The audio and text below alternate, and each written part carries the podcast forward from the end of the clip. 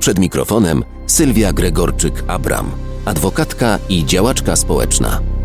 W tym tygodniu wydarzyło się e, sporo w zakresie praworządności w Polsce. Zacznijmy od e, zabezpieczenia Trybunału Sprawiedliwości Unii Europejskiej, które e, ma ogromne znaczenie i zamraża działanie Izby Dyscyplinarnej. E, uchyla także skutki tych uchwał, które odbierały, uchylały immunitet polskim sędziom, czyli na przykład sędziemu Igorowi Tulei, Czyli teoretycznie na podstawie tego zabezpieczenia pan sędzia Igor Tuleja powinien wrócić do pracy. Bardzo ważna rzecz.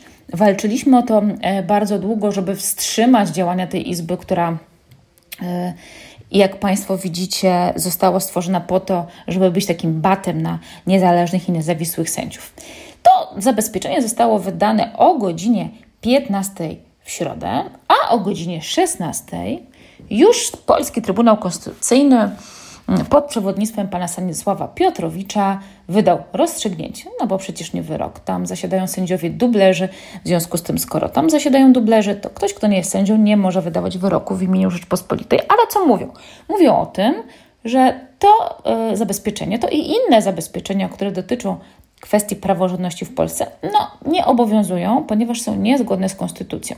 A kto złoży ten wniosek do Trybunału? No nie kto inny niż pani Małgorzata Bednarek, która zasiada w Izbie Dyscyplinarnej. Więc mamy do czynienia z taką sytuacją, że Izba y, składa wniosek, Izba, która nie jest sądem, składa wniosek e, praktycznie w swojej własnej sprawie do Trybunału Konstytucyjnego, który jest politycznie sterowany i ten, że wydaje rozstrzygnięcie w jej sprawie i mówi: tak, no nie musisz się do tego zabezpieczenia stosować. Niezwykle niebezpieczna sytuacja takiego zderzenia e, i takiego wypowiedzenia e, Unii zasad lojalności, praworządności, demokracji jeszcze nie było. Bo to jako kraj członkowski mówimy, że nie obowiązują nas te zasady. Wypowiadamy mm, te wspólne zasady i te wspólne wartości.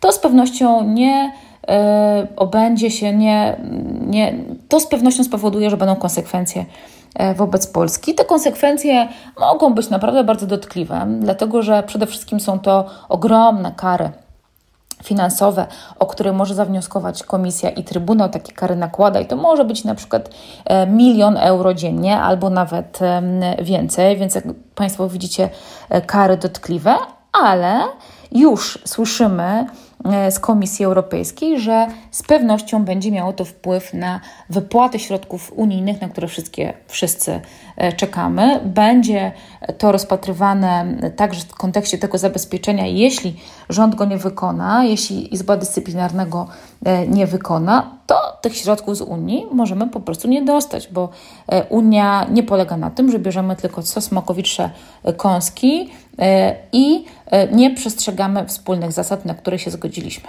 Myślę, że te konsekwencje nastąpią szybko, bo już wiemy, że Izba Dyscyplinarna zapowiedziała, że nie zamierza się dostosowywać do tego zabezpieczenia, a pan e, Zbigniew Ziobro powiedział, że jest to wyrok na polityczne zamówienie komisji i też nie zamierza się do niego stosować.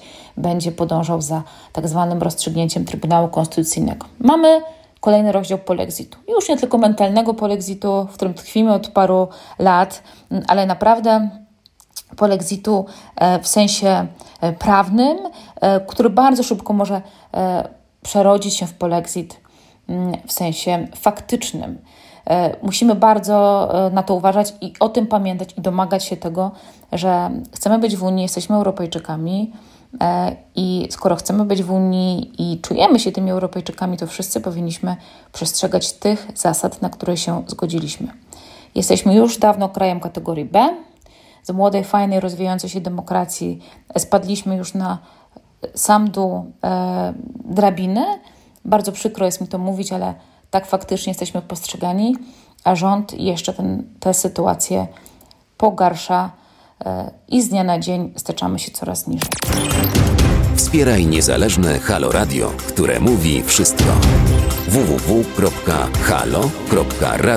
ukośnik SOS. Dziękujemy.